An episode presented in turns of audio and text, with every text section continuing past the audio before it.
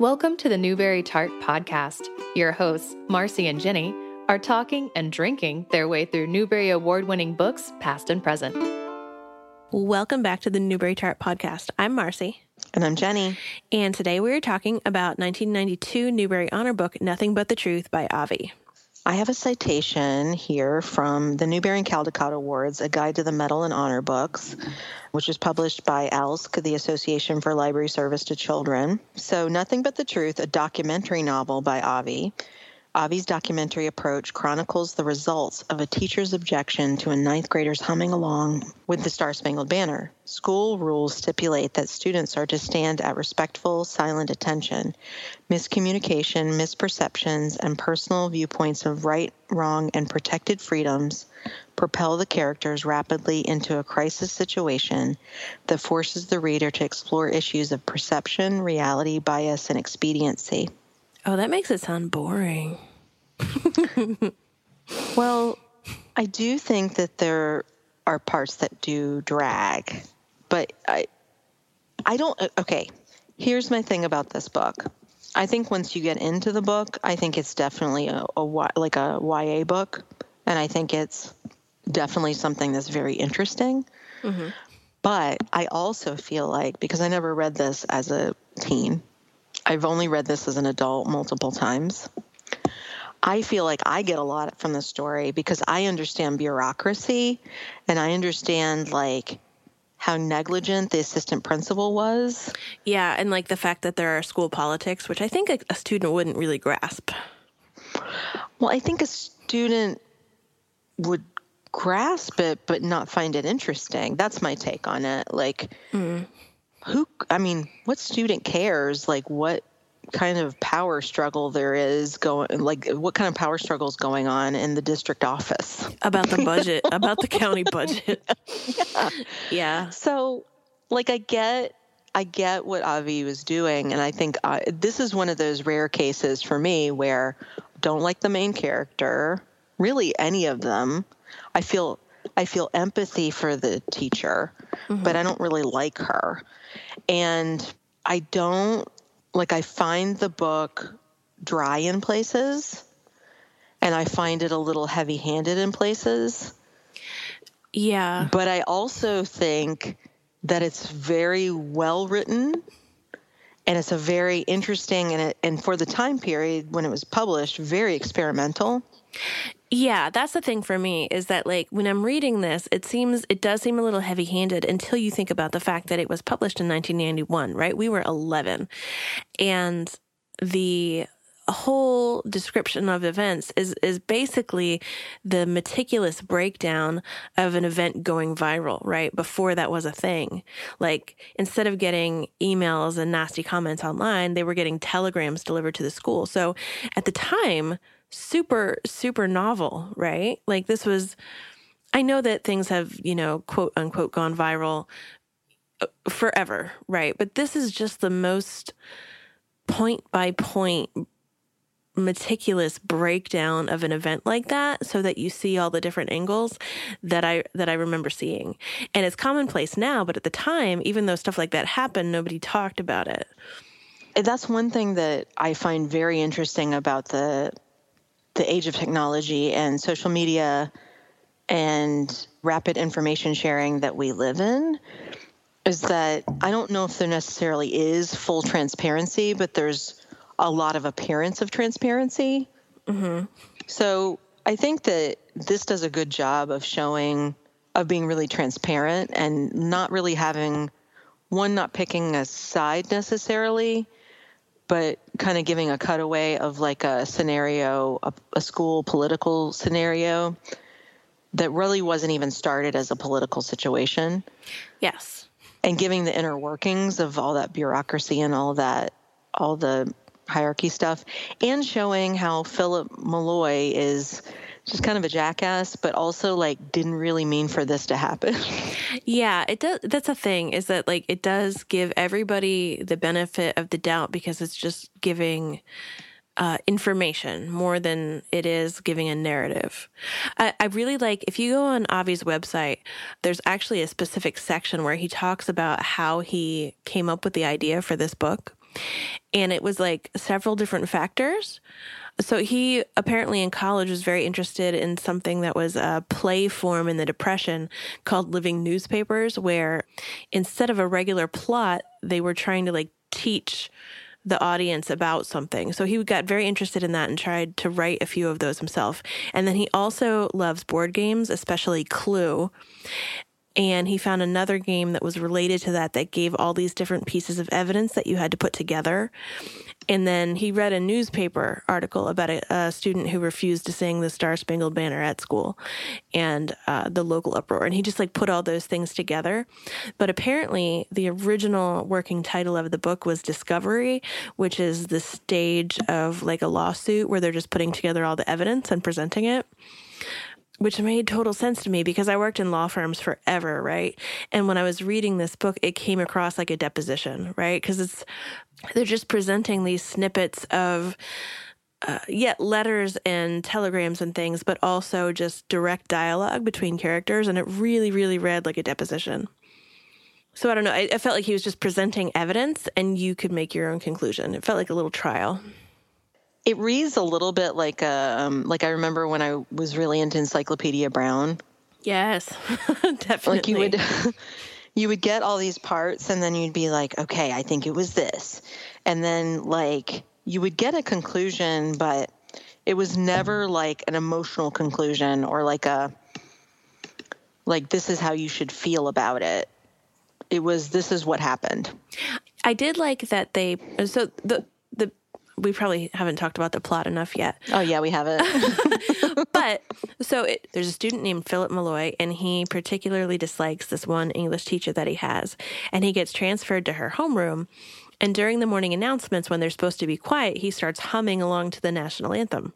Yes, but uh, there's a little backstory there. He um, has been going. He, I guess, he was on the track team the year before, and he was going out for the track team again.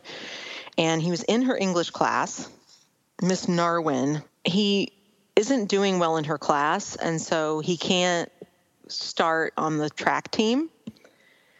And so he gets really upset about that and decides he's going to kind of ruin her day. Like he wants to ruin her day. And that's why he starts humming.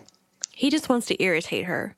And mm-hmm. she tells him to stop, and he does. But he does this several days in a row, and eventually he, he won't stop because everybody else is supporting him. They're like, I can't believe you don't get to be patriotic. She can't stop you. You have a right, you know. Well, that's like his parents are doing that. And then but all the students know that he's a dipshit and know that know that he was just trying to cause a problem. Like he he love like he's he's really enamored with this one girl named Allison and she's like, "What's wrong with you? You were just trying to give her a hard time. what's what's your problem?" And some of the other kids are like, "What's Philip like? Get your shit together," basically.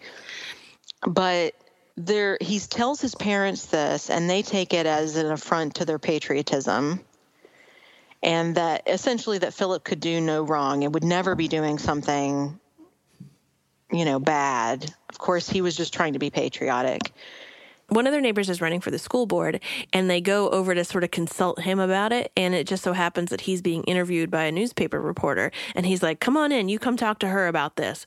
And so then it gets put into the papers and then it gets picked up by the AP and then it gets picked up by national papers and talk show hosts and like really obnoxious radio hosts and it turns into this massive debacle and it's interesting because you're getting the story not through your typical narrative, but through these little bits of what feel like evidence. So you're getting excerpts from the teacher in question's letters to her sister and inner school memos and Philip's journal and just like these little descriptions of just dialogue between him and the girl he likes or him and his parents.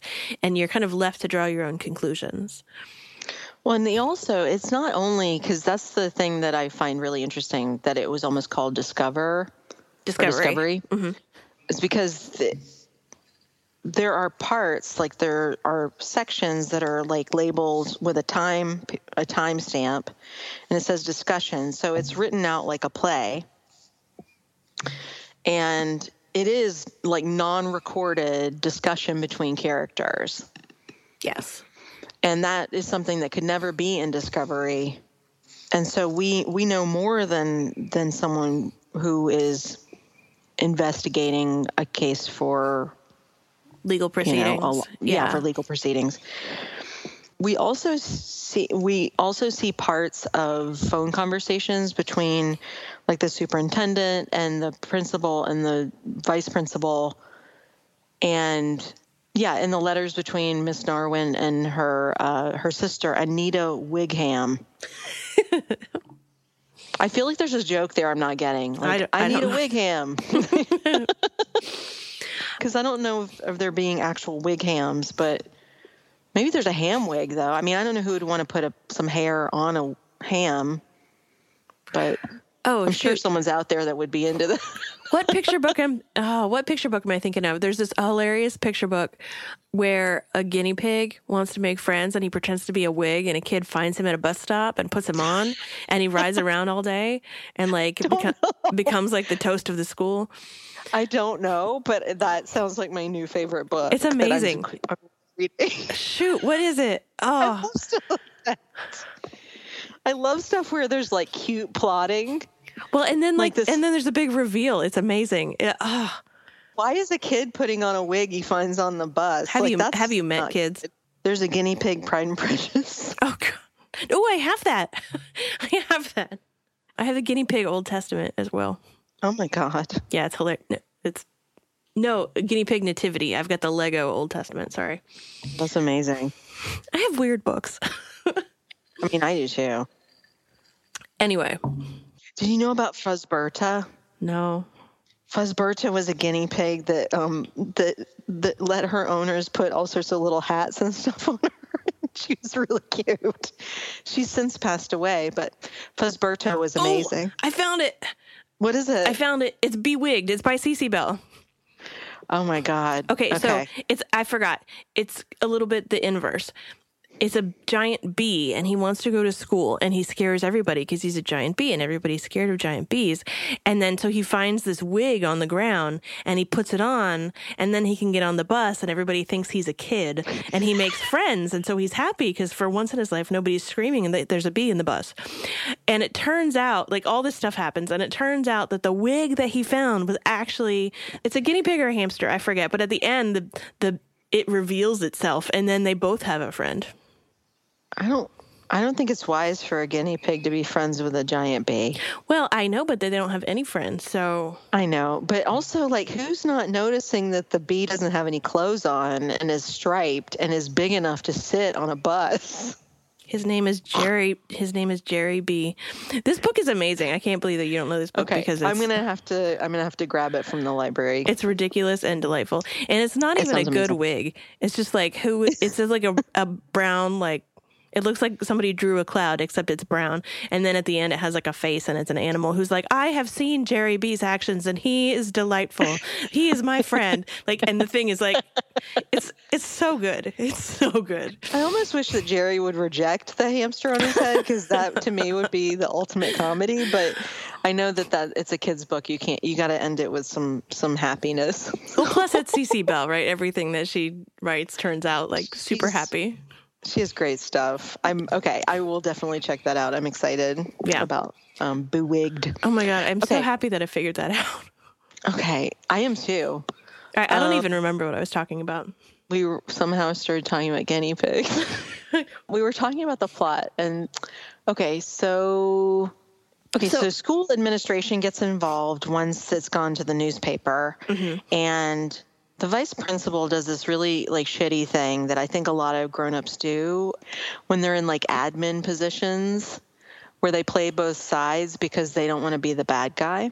Yeah, and they want to be on the correct side whenever like all the, stuff has fallen out. Yeah, he's like leaving leaving it open so he can he can shuffle to the right side. Yeah, so basically like everything goes viral, everything hits the fan. There are a couple other players in this you know, between the guy who's running for school board deciding to politicize it for his own aggrandizement and in his campaign, basically, and both of Philip's parents who have their own motivations. But it's interesting to me because you can see to use the politician guy, the one who's running for the school board as an example, you hear his same speech through like five iterations, and it's almost the same speech word for word, but you see the refinements that he makes on it, like draft to draft, and what he's focusing on. So you really see what he's trying to use Philip for. Yeah. So that's interesting. And you you see Philip writing in his own journal his own like stupid middle school boy thoughts. Like it, it here's the hard part. The teacher is irritated with him and throughout this whole thing like I totally agree with her. Like he's the most slappable character I think I may have ever read, right? I just like, I don't like him. But the only reason that could happen is because he's so well written, right? mm-hmm. And it's uh, even the teacher who you're, you really have to be on her side, but you can totally see her flaws as well, even though she is well meaning. Like you can see where she goes wrong and how it's not okay that she makes assumptions about him and and doesn't consider another viewpoint. Like one of the things she complains about to her sister in the letters that she writes to her sister are that students aren't the same anymore and nobody loves reading and this one boy is a real thorn in her side. But on the other hand, you know, Philip is complaining that her assignments are stupid and writing her like ridiculous answers on tests that are just like smartass. But he, on his own, is obsessed with and continues reading The Outsiders, which is good literature, right? Yeah. And he's like, oh, one more page, one more paragraph. So, like, he is what she's looking for. She just has a fixed idea about what that looks like and is not considering alternatives. Well, and I get it, right? Like, I mean, and I think she's a really realistic teacher character. Mm-hmm. But I think that, you know, I think that's I always on the air on the side of like whoever's older and more experienced, like they need to rein it in and like be the bigger person. But she thinks right? she is, right? She thinks she's she doing thinks the right is, thing. But she's really just like this stuffy old lady who she talks about wanting to go to this workshop and wanting funding to go to this workshop to like learn about new techniques for teaching. But she doesn't really. I mean, she basically wants someone to just tell her like give her new lesson plans. That's what it seems like. It does. And it, it's irritating because she specifically says she wants to be more modern and, and learn new works. But they, they also talk about the fact that, like, statistically, the kids in her class do better in the future, but on standardized testing specifically. And that kind of gave me a clue as to the kind of teacher that she is because it's, it's mm-hmm. not saying that they have better like life outcomes or they're more creative or like happier or more engaged. They're just doing better on standardized tests, yeah. which, which is a very specific type of teaching. And I understand, like, I understand as much as I can not being a high school teacher and yeah. being a teacher that has to teach to get kids to pass these standardized tests. Which is know? hard, which is so hard which is hard because like you want to inspire kids and you want to give them an education but like make sure they leave your class understanding what they did not just that they did it mm-hmm. but you know there's only so much time and energy that can go into a semester and they have to pass these standardized tests so yeah i don't think that miss narwin is someone who's necessarily inspiring students a la like Dead Poet Society Robin Williams. Yeah. And all of the other students always say that she's a good teacher and a fair teacher. Nobody's like gushing about her. Like she's amazing and she inspires me, but like she is a good, solid, you know, basic teacher. And you can tell from her letters that she's doing her best and it's exhausting. Yeah, and I do think that at some point, I think in any job, so this is not as like a meant as like a judgment on teachers, but I do think at some point, like, you know, you either have to adapt and or change positions or change stuff that you're doing to keep things fresh, and I think that goes for any profession, or you know, move on to something else for a little bit or for a while and I, I know that having a career in something is a lot of like I think a lot of educators they're just like lifelong career ed, they're lifelong educators. Yeah, it's a calling. I mean, um, it would have to be at this point. That Yeah. I've had Yeah. I feel like this year particularly I I've gotten a lot more insight. I know that my daughter is only in first grade, but because she's in virtual school, I have probably the only opportunity I'll ever have to to actually hear what her classroom day is like. Mm-hmm. And her teacher is so ridiculously good. I I can't I cannot understand how anybody could be doing her job. She has half her kids in person and half the kids virtual. And she takes no crap, but is the most friendly, fun, engaging, energetic person. She's she's covering all the bases on both sides of the spectrum. Like the things that Ms. Narwin does in this book, where like she's getting the essentials across and she's like giving them a solid foundation and good standardized testing, but she's also like engaging them creatively and making them excited, which I think is what's missing in this book from this teacher. And so, like, seeing that it can be done has been really inspiring to me because honestly, I don't have the personality to be a teacher. I could never in a million years do what she does. And with the extra stresses of this year and the demands that are being made of teachers, like fairly or not, and in my opinion, mostly not, they've stepped up and done just miracles. I can't even believe it. Mm-hmm. No, I completely agree. And I think that on the downside of that, I think that they've been asked to do things and asked to create miracles with, in some cases, very little support and very little resources. And I think that that is, uh, I think that's incredible, but I think it's sad that, that they've been asked to do that and they've had to do it, you know? I agree. Like as a as a as a person, right? It's it's deeply unfair and I can see that and I'm I'm just like embarrassingly grateful for as a parent to oh, have Oh, yeah. to have a teacher who actually did that because I, it's it's got to be insanely hard right and i know plenty of teachers who are really angry about it and i think that they should be but i love it that the students are not suffering for it you know the teachers are taking it all on themselves and it's the most selfless thing i think i've ever seen Yeah. Yeah. Um, all that is to say that Narwin is a perfectly fine teacher, and she's she's fine. But I think the the one like her her reinforcing this kind of bullshit rule like will not bend on this rule. And if she did then he would just stop. We know he would stop right? He would stop humming because he'd be like oh it's not getting a rise out of her. Um, so the the complete lack of flexibility and like knowledge on her end to be to be smarter and handle the situation like an older adult like she is like you know an older adult. Like she has a responsibility i feel like to kind of just shut it down. And the way you do that in this case is just ignore him or be like yes let's all sing philip or Yeah. would you like to solo? You know?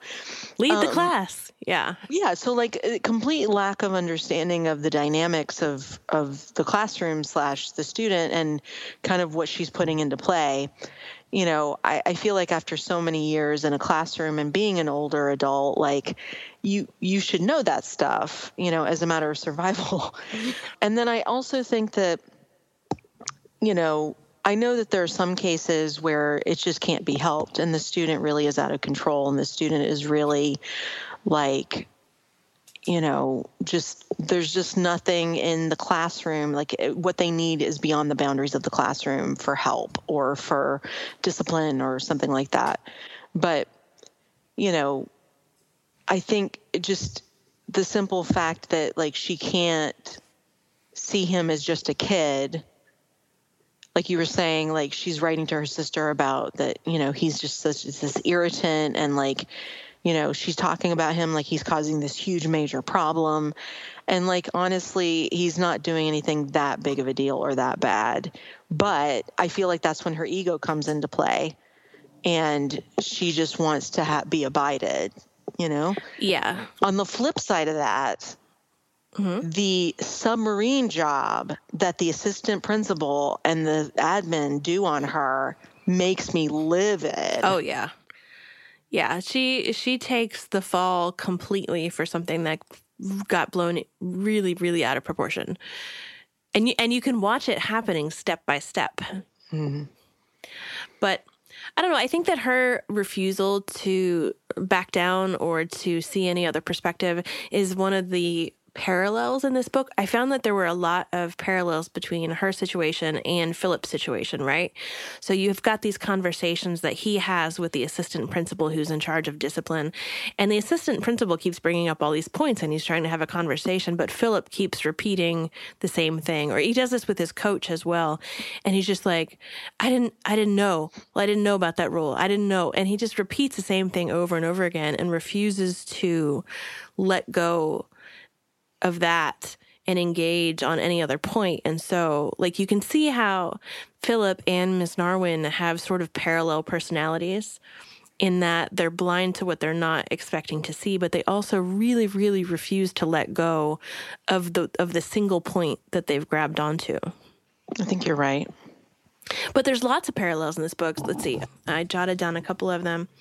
So there's these little alternating passages where like Ms. Narwin says to her sister that she's lucky to have the support of her school, even though you realize that the admin at her school is not actually supportive. And then shortly after that, like Philip says that he's lucky to have supportive parents, even though you know as the reader that his parents are giving him bad advice and have not not the best relationship with each other or family dynamic overall. Like they're both being manipulated for political purposes, either by the school administration or the person running for the school board. But there's another way in which there's a lot of parallels in this book because Philip is obsessed, at least in the beginning half or two thirds of the book, with the book out The Outsiders, which honestly I haven't read in a while, but I can see that there's a lot of parallels between what's happening to him and what happens in The Outsiders, which, if you've read The Outsiders at all, gives you some foreshadowing as to what's going to happen. Not in terms of the specific plot points, but in the general like outcome of the situation. For instance, uh, Ponyboy, the main character in The Outsiders, his older brother Darry is really like oppressive to him. He he's really chafing against the restrictions and the attitude that Darry has.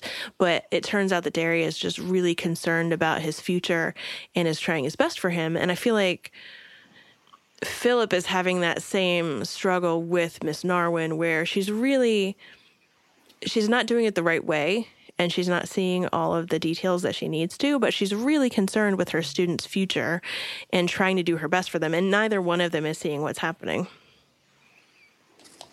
I completely agree with that. It's it's a lot of I don't know if it's willful ignorance, but it's definitely just turning a blind eye. Yeah. And it's unfortunate because it could it could save them both so much angst you know i feel like yeah. that they kind of are what they're looking for like she thinks that teaching literature to students is a calling and she wants to help them and he needs the help right mm-hmm. he wants a teacher yeah. who cares about him and she does care it's just that they both are rubbing each other the wrong way and nobody can see what needs to happen and the the really tragic thing is that with the whole Outsiders book parallels is that they both have the same outcome, right? I mean, it, obviously in the Outsiders it's more dramatic and violent because there's there's you know someone dying, but they both both the main characters, Ponyboy and Philip, technically win, right? Like Ponyboy gets off without any repercussions legally, and Philip you know, succeeds in coming off as the person who is who is right morally. But emotionally, they both suffer more than they would have if they had lost. You know, Ponyboy, Ponyboy loses his good friend, and as we see at the end of Nothing But the Truth, Philip gets transferred to this like prestigious school where they're like, "Oh yes, of course, come sing the the national anthem," and he just ends in tears you know, like he's he's so guilty and ashamed. But at the same time, as a reader, because Philip is obnoxious, you feel so vindicated, right? just... Well, I just always think that's so funny. Just the thought of him like crying and singing the Star Spangled Banner. No, but he doesn't sing it because he doesn't know the words. Yeah, well, no, that. I mean, but like the whole like he doesn't know the words and he's just crying in this like prestigious boarding school after he's been because let's face it, like if this was set now, he would be like the darling of like the right wing media circus. Oh yeah. And so it would be like, well, he didn't he doesn't need to know the words. He feels it in his heart. No, I feel like there would be a glorious TikTok about him trying to sing it and not being able to sing it and crying, and it would be the most satisfying thing ever, ever.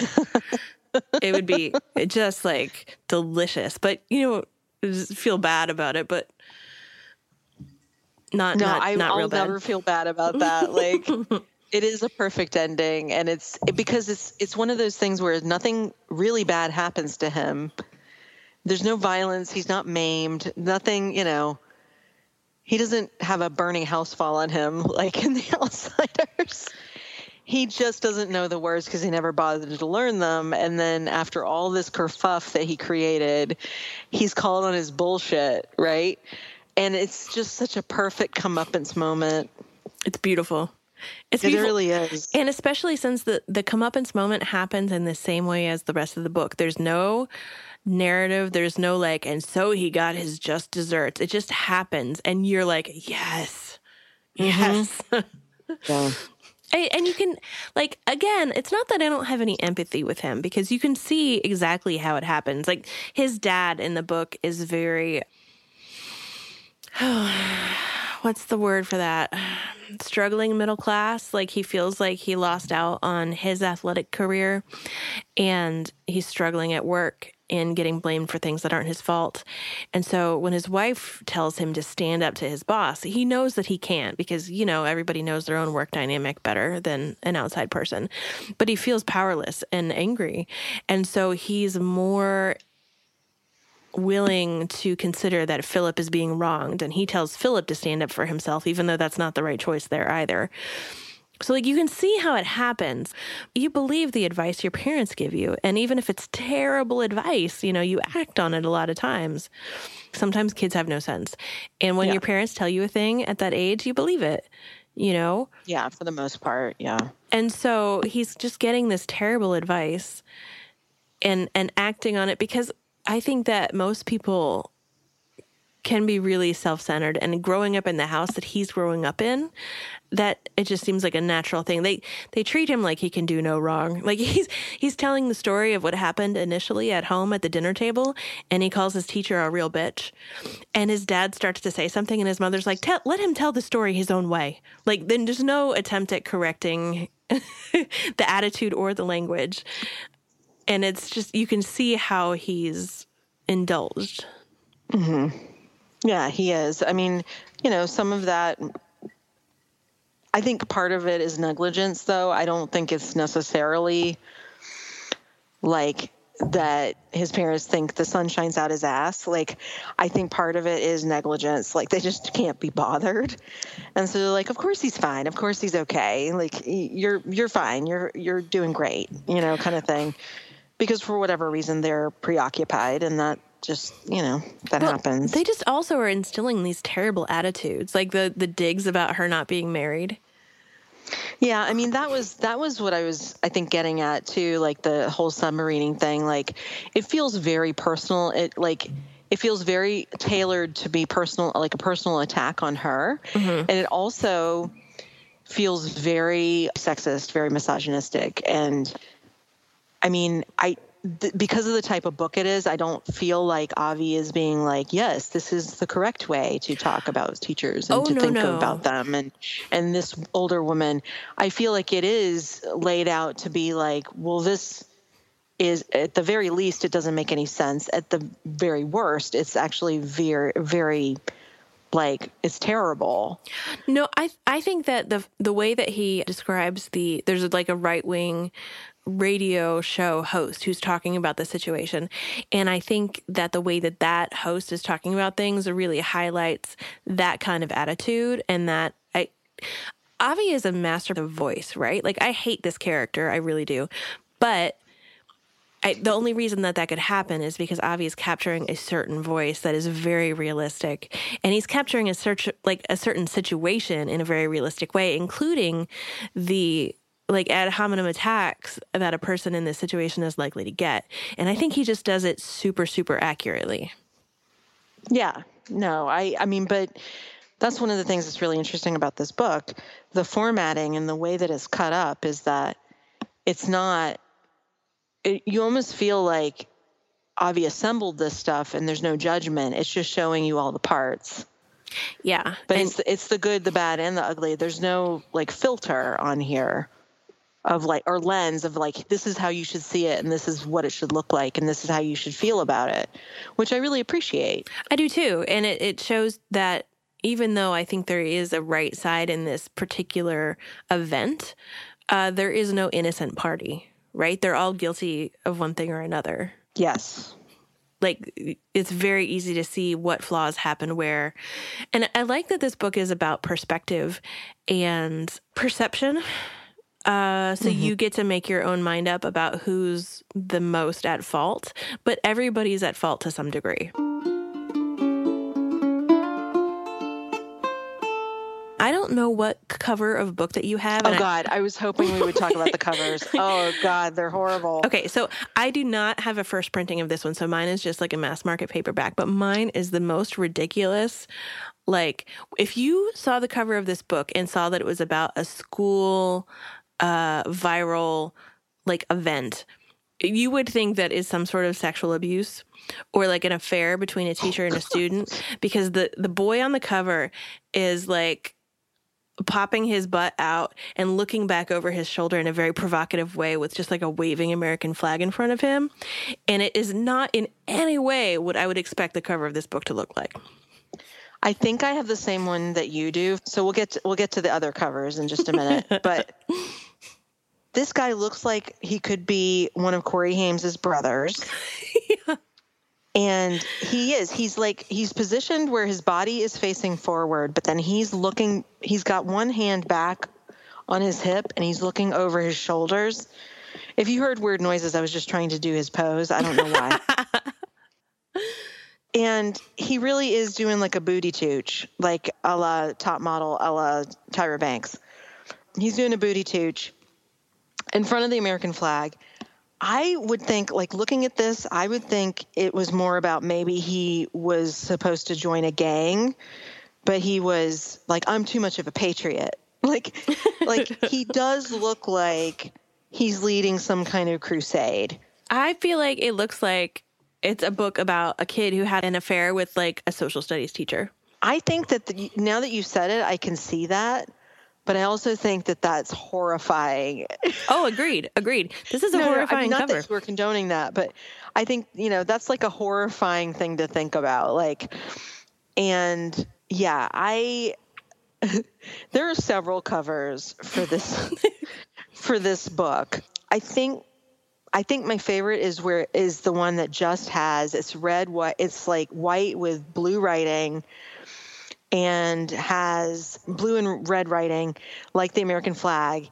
And it's the Oh Say Can You See by the Dawn's Early Light. So the title is in blue, Avi is in blue, and then the the lyrics for the Star Spangled Banner are in red. And so I think that might be my favorite one because I feel like it it it has a lot more to do with the book than than some of these others. I'm googling. But there's one where like nothing but the truth is is like a okay it's like a blue background and then it has these letters that intrude on it that have american flag as the pattern on the letters. And then this sullen kid with like a shitty bowl cut is like peering through. Oh i see it. Sorry i'm googling. I see that one. through the letters and that i mean that's closer as far as when you get like a figure on a book. Yeah that makes good um, sense but do you see the one with like uh hang on it the one uh, where it has miss narwin's okay so this one has this one has philip malloy and he's like doing has his hand over his heart and he's wearing a green shirt. And starting with his neckline there are stripes of the flag that are in line Yes, with his yes. shirt. But then right where his like abdomen is There's like a face in his stomach, it's Miss Norwood. but it's She's creepy. peeping out. She's peeping out of his body. I can't remember. I cannot remember any other books having this many different covers. Oh no, there's loads. Like there's actually one that I really like uh, w- that looks like a file folder, and I see that one. yeah, and that one looks really uh, good. But it's just the one that I have is so ridiculous, and it's making me very happy to be out of the early '90s with the trend of like. You know when you would wear like big sneakers and your your jeans would kind of scrunch up above it and then you had to tuck your t-shirt into your jeans but the shirt was oversized so it just got all weird and bunchy. I still do that, Marcy. That's still my style. That's my style. Thanks for shitting on my style. You're welcome. I'm living I'm living my best Not COVID really. life. If it's not jammies, I'm not wearing it. No, no, no. You know that you've seen me. You, I don't. That's not what I wear. I'm just joking. Um. I So see you the, say. the I know the hear evil, see truth. no I know the speak truth. no- yeah, you you know the truth. Nothing but the truth. Nothing truth. but the truth. So it's hard for me to really give a judgment on this book because I think it is extremely well written. It covers important issues. Uh, it's a very readable. It's a quick quick read. Did I enjoy it per se? I don't. I I don't like the characters, and what happens is uncomfortable for everyone. So I don't I don't know that I would read it just for fun. If I were teaching it, that would be a totally different thing because there are so many things you could write a paper on at the middle school level or high school level in this book. The characters are really well fleshed out. But no, I don't I don't personally for enjoyment like the book. What do you think?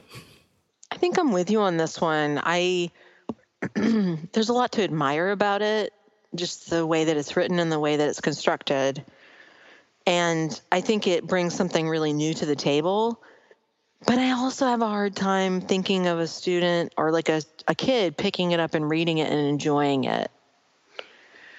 You know, maybe that's the case. And I do think it's a book that's really lends itself to teaching mm-hmm.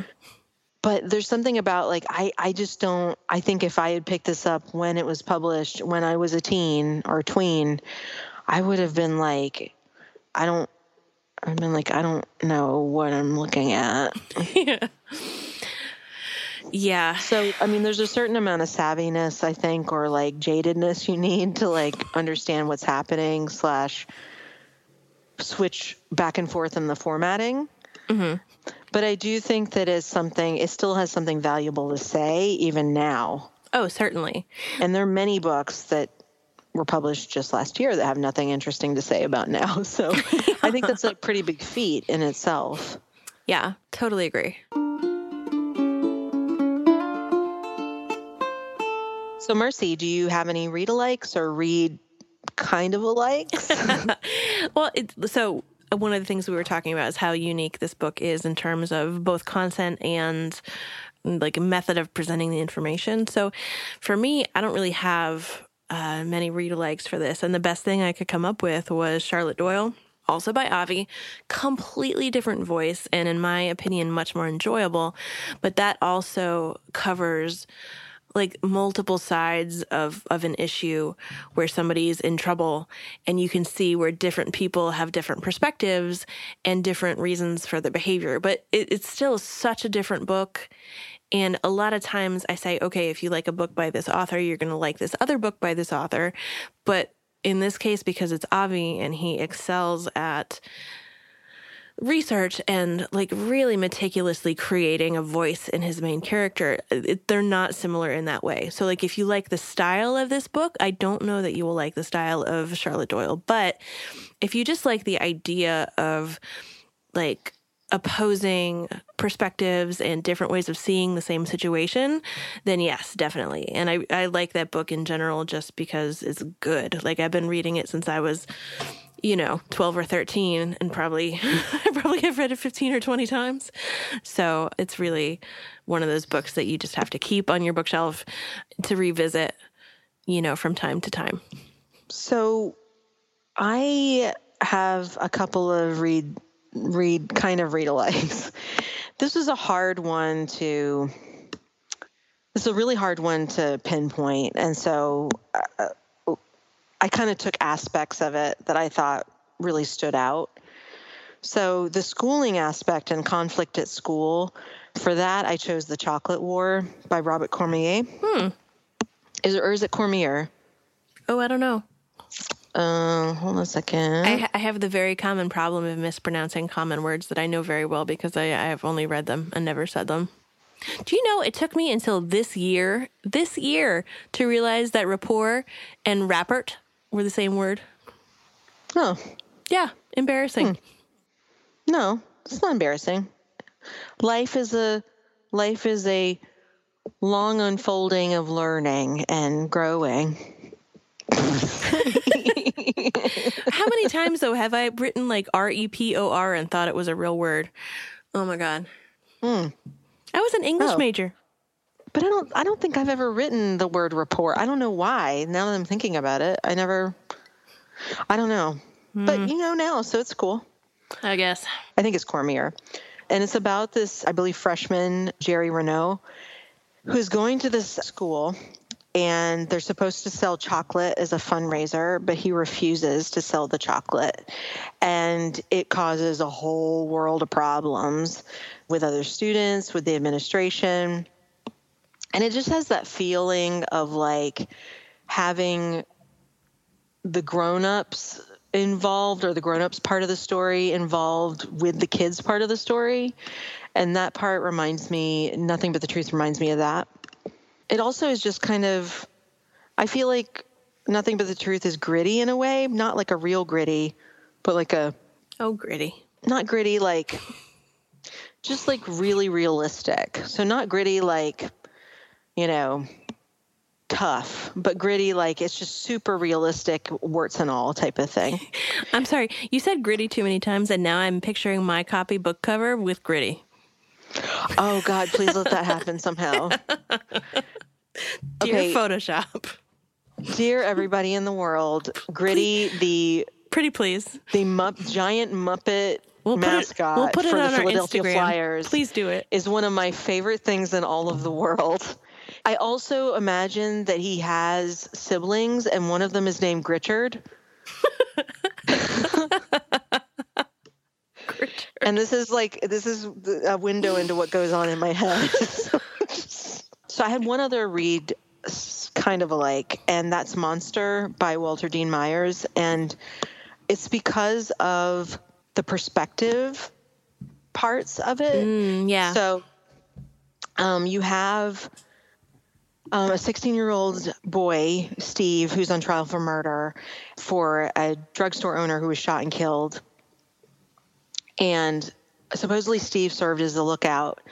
And so you you get a lot of different perspectives from like the lawyers and from from Steve and then you also get these things that are like almost cinematic or like like a play with like stage direction of him on trial and like setting the scene and dialogue and stuff. And it's kind of a like the way nothing but the truth is with the mixed media of perspectives. Mm-hmm. So you have different types of perspectives from different people, but you also have different ways of delivering it.